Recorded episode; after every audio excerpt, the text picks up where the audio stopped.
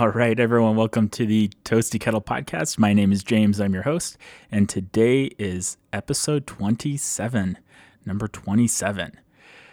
Before I dive into today's topic, I wanted to take a minute to thank you all for finding the show and for listening and for doing what you can to share the show with your friends and family. It is much appreciated.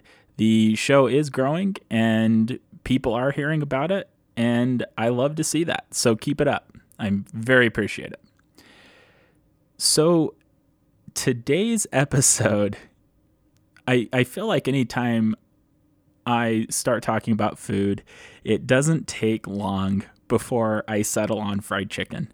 It always comes up. I love fried chicken. I love it so much. So today we're going to look into the history of Kentucky Fried Chicken, KFC. Now, when we look at the history of KFC, you really have to discuss Harlan Sanders. Now, Harlan Sanders, he has been the face of the Kentucky Fried Chicken franchise forever. He started the whole ball rolling. And today we're going to talk a lot about his life and how he was able to start this chicken empire. Now, Harlan Sanders was born on September 9th, 1890, in Henryville, Indiana. And when he was six years old, his father died. Now, this was a huge deal in his life. This left his mother to take care of three young kids. And as a result, Harlan had to work many, many, many jobs from a very young age. Now, wide variety of jobs here. Some of the jobs he worked included a farmer, a streetcar conductor, a railroad fireman, a justice of the peace, ferry boat operator, and an insurance salesman. So he really covered the spectrum there. When Harlan Sanders was 40 years old, he was running a Shell service station in Corbin, Kentucky. And this was a small station. People would stop by, get a bite to eat, fill up with gas, and move on down the road. And he had one table, and he would feed hungry travelers who would stop by. And of course, his specialty was fried chicken. Now, his chicken was so good that he was named an honorary Kentucky colonel by Governor Ruby Laffoon. Now, we we hear about Colonel Sanders all the time, and I always wondered what a colonel meant in this context. So, I did some digging, and we're going to talk a little bit about what an honorary colonel is.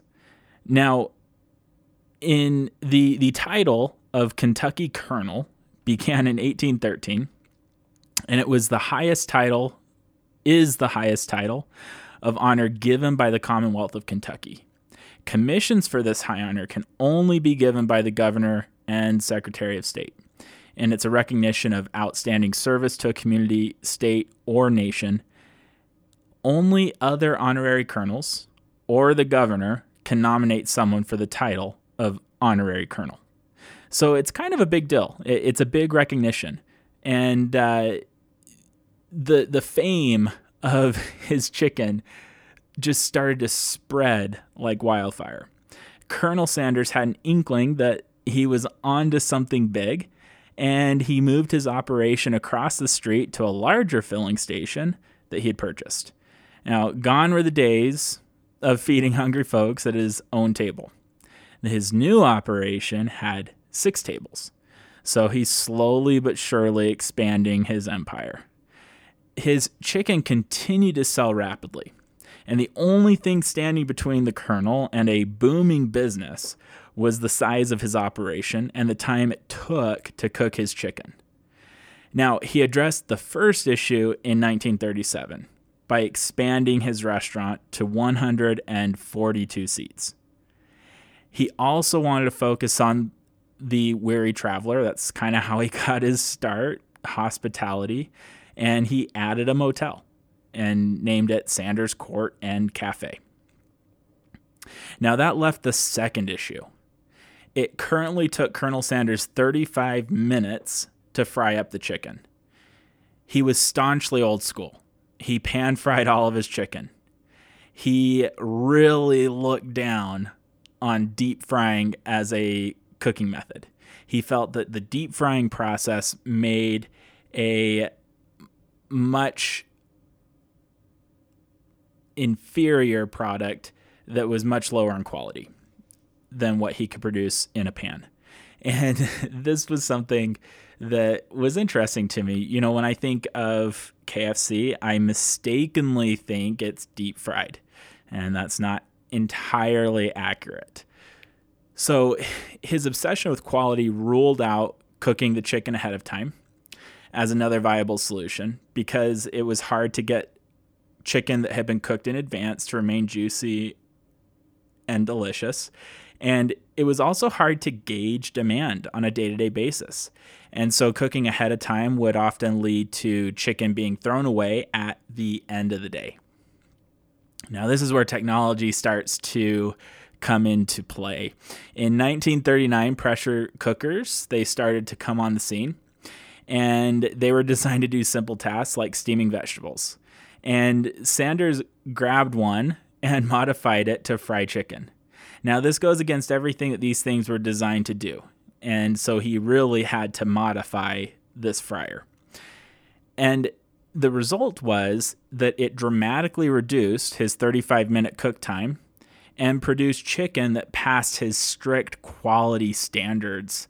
And uh, he said it was a product comparable to his pan fried uh, method. Now, I can almost do a whole episode on how the pressure fi- fryer has evolved through the years for KFC. And uh, and really, it has gone through many iterations and evolutions through the years, and it's still in use today. A lot of chicken places pressure fry their chicken because it cuts down dramatically on the cook time. Now, I'll give you the quick rundown in a pressure fi- fryer, pressure fryer, having a hard time saying that one today, food can hit 250 degrees Fahrenheit internally. Using the pan fry method, food will hit just around 215 degrees Fahrenheit. Now, pressure cooking definitely had its moment in the early 1940s. It was incredibly incredibly popular. You could take these tough cuts of meat, throw it in the pressure cooker and almost instantly you end up with something delicious and palatable. And by instant, I mean instead of cooking for six to eight hours, you're cooking for two to four hours. Now, again, when I think of a pressure cooker today, I think of the ever popular Instant Pot. I love my Instant Pot, and there's a lot of technology that goes into that Instant Pot to ensure that it doesn't explode on me from the pressure. In the 1940s, pressure cookers had no such safety mechanisms. They were very low tech, and as a result, they would literally blow up on people, causing serious injuries. And to this day, people are terrified of pressure cookers because they're afraid they're going to blow up. In college, I had a roommate from Nepal, and he would always have something in the pressure cooker. And when he had something on the stove in the pressure cooker, I literally treated it like a ticking time bomb. This was not an instant pot. This was an old school, had the pressure valve, everything. And uh, I would carefully walk by, grab what I needed out of the kitchen, and run for cover. Now, a pressure cooker is designed to handle temperatures around 250 degrees Fahrenheit. Adding oil to the equation can dramatically increase the temperature to around 320 degrees Fahrenheit. So, of course, by adding more heat, you're also going to increase the pressure. And this caused a failure of the gaskets, and boom, the rest is history. Hot oil would then be spewed all over the kitchen. Early fryers at KFC were not immune to this, and in the early days, several cooks were actually injured by exploding cookers. Thankfully for everyone involved, a few companies took on the challenge and started producing commercial grade pressure cookers uh, that were suitable for frying and that also had some technology and safety mechanisms in there to keep them from, of course, blowing up on people. All right, so before I dive back into Colonel Sanders' story, I wanted to break up the show and share just a fun chicken story and, and then a few fried fried chicken facts. Now, as I mentioned when I first started this episode, I absolutely adore fried chicken, and that's why any opportunity that I have to talk about chicken, I I do. And the result is I am often always eating fried chicken. Now, I don't think I've ever truly had bad fried chicken. It's something that I just always crave and I always want. Now, when I was living in Tennessee, I had a really bad head cold. And when I get sick, I crave junk like no other. I work just around the corner from a Kroger, and fried chicken was starting to sound really good. Now, for a lot of people, a Kroger's the last place they're going to go for fried chicken, but I was desperate. So, eh, you know, again, I'm of the opinion that there is no bad fried chicken. There's just good fried chicken and better fried chicken. Uh, dried fried chicken, you can mask that with copious amounts of gravy. And uh, of course, the soggy breading of other fried chicken can always be forgiven. However, you know, on this particular day, I ended up experiencing an unforgivable chicken sin. And I didn't know that these existed, but I became intimately aware of this. On this particular day, my head was so plugged up, I was almost dizzy. I walked in the store, I headed over to the deli counter, and uh, ordered just a single chicken tender. I only wanted one. I paid my, you know, 90 cents or whatever and uh, walked out the door and started munching on it as I walked back to my car. Now, instantly, I knew something was wrong. This wasn't your standard grocery store chicken. I couldn't quite put my finger on it. The texture was off in a way that was just really difficult to describe. It was kind of slimy. And uh, I guess they were just having a bad day, right? What's the worst that could happen, right? uh, this wasn't my first experience with lousy fried chicken, and it probably wouldn't be my last, so I, I let it slide. I couldn't taste anything because of my of my cold, and uh, as I neared my car, I finally decided to look down at the nearly half-eaten chicken tender, and uh, what I saw shocked me. There was nothing but stomach churning, raw chicken looking back at me, and I instantly felt sick to my stomach. Instantly wanted to evacuate the contents of my stomach all over the pavement. Pavement. It, it was so gross so gross. I finally found fried chicken that I couldn't stomach. You know, I managed to keep it down and I got mad at a poor manager for trying to kill me with their fried chicken. And the only thing they were willing to do for me was give me my money back. So at least I wasn't financially on the hook for this experience. But, uh, you know, I'm just shocked it took me that long to actually look down at the chicken that I was eating. All right, so now for some fried chicken facts and chicken facts in general. Now, you may not know this one. This one actually surprised me. Fried chicken was invented by the Scottish.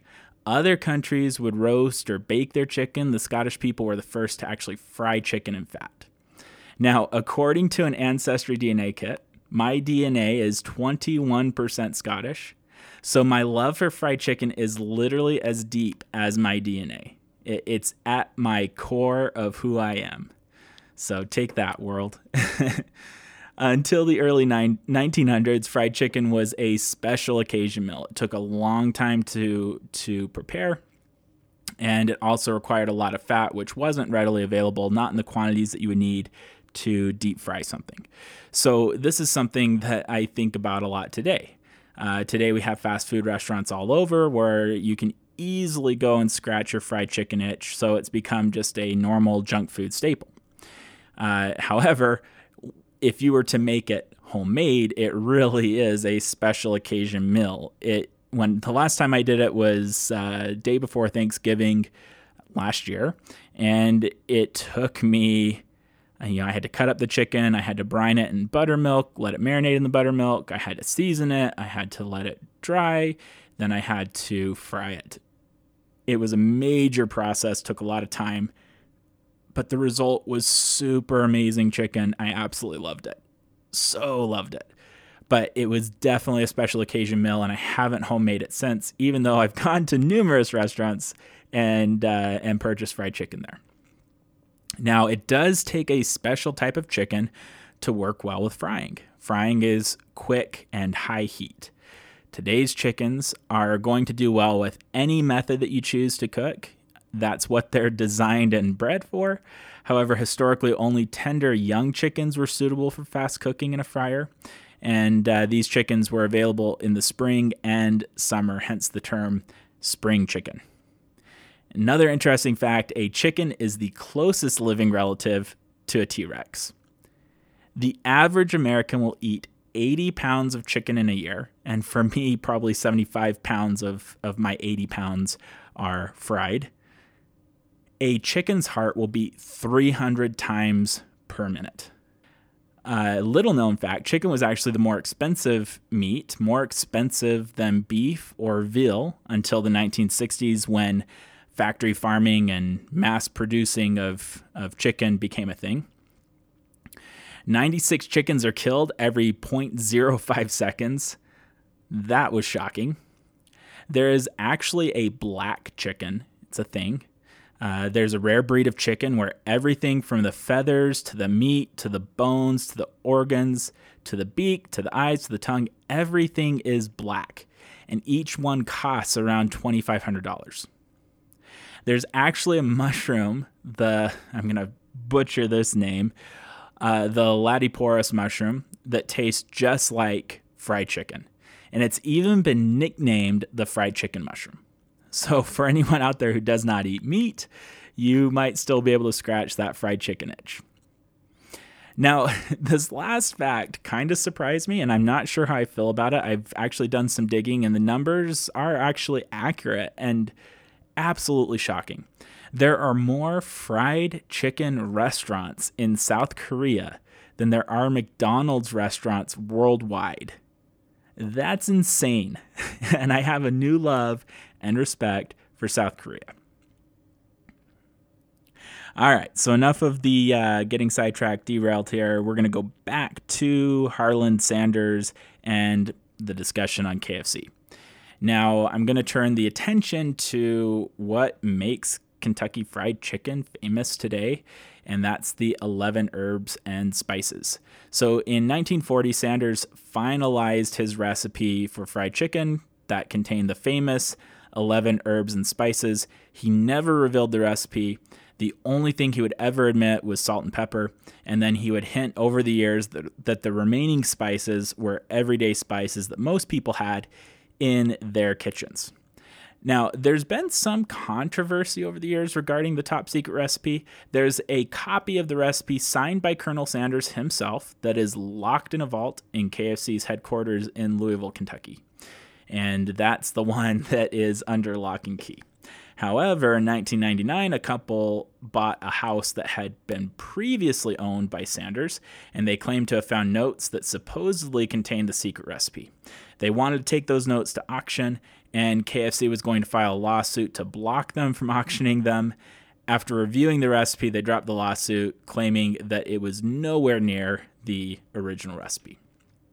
The Chicago Tribune had another uh, one of these found recipes by a nephew by marriage to Colonel Sanders. And uh, they did a experiment on it where after a few attempts and massive amounts of MSG, they were able to almost replicate the flavor and texture of KFC's original recipe chicken. Now, franchising started to become a real thing, and it was a unique thing for KFC. For the longest time, Sanders had a prime location for his restaurants. That's why they were constantly slammed. It was a busy road, they had great location, they also had a motel, so travelers would stay, and uh, the local highway just ran right by their restaurant. With the interstate rerouting traffic, Sanders had to find new sources of income. And he embraced a relatively new concept franchising. In 1950, Harlan Sanders was recommissioned a Kentucky colonel, and that's when he started to dress the part. He grew his iconic uh, white goatee and began wearing his signature white suit. He then made a contract where restaurant owners would give him five cents for every chicken sold. And in return, he'd provide them the secret recipe for his 11 herbs and spices. They could then use his likeness to sell the chicken. And he went all over the country selling this franchise idea. In 1952, his friend Pete Harman of Salt Lake City, Utah, opened the first KFC franchise a sign painter that worked for Harman, Don Anderson, he coined the, t- the name uh, Kentucky Fried Chicken. So this was Harman's way of standing out from the competition in Utah. Uh, something from Kentucky seemed exotic. It, it evoked, uh, you know, that Southern hospitality, that nostalgia, that the, the, the simple times of grandma cooking uh, a home cooked meal for you. And it became incredibly popular. They started selling the iconic bucket mill in 1957, and that consisted of a paper bucket that contained 14 pieces of chicken. They've really gone light on the chicken since then. Five bread rolls and a pint of gravy. They also trademarked the phrase finger licking good. So that one's been around with KFC forever. So in 1963, there were just over 600 franchises operating. And in 1964, Sanders was finally convinced to sell his Kentucky Fried Chicken concept for uh, $2 million. And also included in that would be a salary of $40,000 for the rest of his life. His contract also stated that he would be the company's quality controller as well as their trademark. By 1970, the number of locations had just jumped north of 3,000 nationwide, and the group that purchased Kentucky Fried Chicken from Sanders sold the chain to Heublein, which was a food and drink company, for a cool $285 million. Now, it just blew my mind. In just seven years, the valuation of the company went from that $2 million purchase price all the way up to $285 million. And, uh, you know, after that, it changed hands a few more times, uh, landing with their current owner, PepsiCo. In 1986, PepsiCo purchased KFC for $850 million. So, massive amounts of money here. Now, one story that really fascinates me, and this one came up again and again and again in my research as KFC uh, evolved and expanded and grew and had more locations nationwide, naturally, uh, their headquarters would make changes to the recipes to be something that could be standardized across all locations. It's part of that franchising model. You go into one, uh, they're all the same, you know exactly what you're going to get. So he would visit KFCs throughout the country and throw fits uh, at what his recipe, at what his chicken had become. He even told a reporter once that it's the worst fried chicken I've ever seen. KFC had changed the recipes for the chicken, the gravy, and other menu staples because they were too complicated to be reproduced uniformly across all of their franchise locations. And because of this frustration, Colonel Sanders opened up a competing chicken restaurant. He opened up a restaurant called Claudia Sanders, the Colonel's Lady. KFC immediately sued Sanders over this for $120 million. And an executive in the company convinced KFC to settle for 1 million and to uh, as a peacekeeping measure and uh, they dropped the suit after that settlement and surprisingly the restaurant is actually still open today though they don't feature fried chicken like you would think. it's it's more of a sit down place, hotel, old school southern nostalgia. It's really interesting. Um, you know, as we discussed last week about Hidden Valley Ranch, the product today with Ranch, it scarcely resembles what was originally produced. Remember, they went from making it fresh to a shelf stable product that could sit on the shelf for 150 days. And obviously, when you add a bunch of chemicals and change the formula and the recipe that dramatically, you're going to have a product that it tastes much different from the original. And that got me thinking about Kentucky Fried Chicken. I wonder what would be different, what it, what would taste different I wonder how different it is uh, today compared to when Colonel Sanders was was slinging chicken to you know a table full of guests in his little kitchen at the service station in Corbin, Kentucky. And and that's something that is just a real fascinating thought. It, it was wildly popular. It grew so fast, and there was a reason for that. It was something that was just so phenomenal that people embraced it widely. And today, from everything that I've read, it is actually a very different product from what Colonel Sanders originally produced. So, where does that put us today? Where is KFC today? Colonel Harlan Sanders died in 1980, and at the time of his passing, KFC had 6,000 outlets spread across 48 different countries with $2 billion in sales annually. Now, KFC, they have struggled in recent years. Uh, since 2015, they've had declining sales. There's a surge in popularity for competitors such as, you know, Chick-fil-A, Popeyes, Bojangles. There are a lot of chicken places that have popped up, a lot of franchises that have popped up and uh, chicken is kind of having its moment right now. There's a strange nostalgia to uh, going into a KFC and being greeted by pictures of the Colonel on the wall, and uh, you know, thinking about that one man who had his fried chicken dream and he grew it into a major empire. And it's the typical rags to riches success story that we really embrace in this country. And I've definitely eaten my share of KFC. One of my favorite moments was being able to be one of the very few that was able to taste the legendary Double Down sandwich. And KFC would definitely get me right back in the door in a heartbeat if they brought that back to the menu. For those of you that don't know what a Double Down is, you're really missing out. It was something that had on the menu about 10 years ago where you had two fried chicken breasts acting as your bread on the sandwich. Then in between them, you had bacon, cheese, and sauce. There's nothing wrong with that. You know, I'm going to confess when I want fried chicken, KFC is often near the bottom of my list. There's just too many good places that have opened up recently, and even chains that I like to visit more than I like KFC. And, you know, fried chicken is definitely having a moment right now in the country. And there are no shortage. Uh, there's no shortage of places where you can go get quality chicken. Even places that don't normally sell chicken have added chicken to the menu just to cash in on it. Uh, you know, however, every once in a while, I still get the craving for the classic 11 herbs and spices. And of course, when I do, I grab the car keys and I head to my local KFC and have a taste of what Harlan Sanders started so long ago. So that wraps up my brief history on KFC. There's a lot to go into with KFC. I just scratched the surface. Um, I didn't talk about KFC internationally. That's definitely a part of their history. They're huge in China, huge in Korea, huge in Japan. So Asians really love Asia country. Asian countries really love Kentucky Fried Chicken, and it's it's a big deal out there.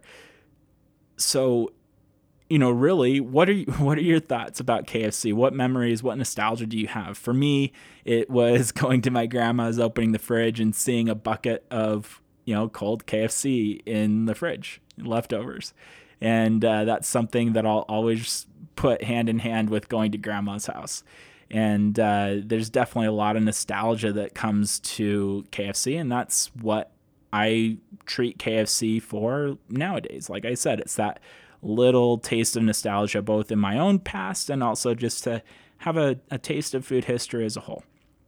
So if you like what you heard, make sure you subscribe to the show, leave a review, tell a friend. All of that is going to help people find the show. It's going to help grow the show, grow our footprint, and it's always much appreciated. If you have thoughts on KFC that you want to share, feel free to comment on the article at toastykettle.com. You can also find me on social media uh, Facebook, Twitter, Instagram at toastykettle, and uh, leave your comments there. Love to hear from you. Until next week.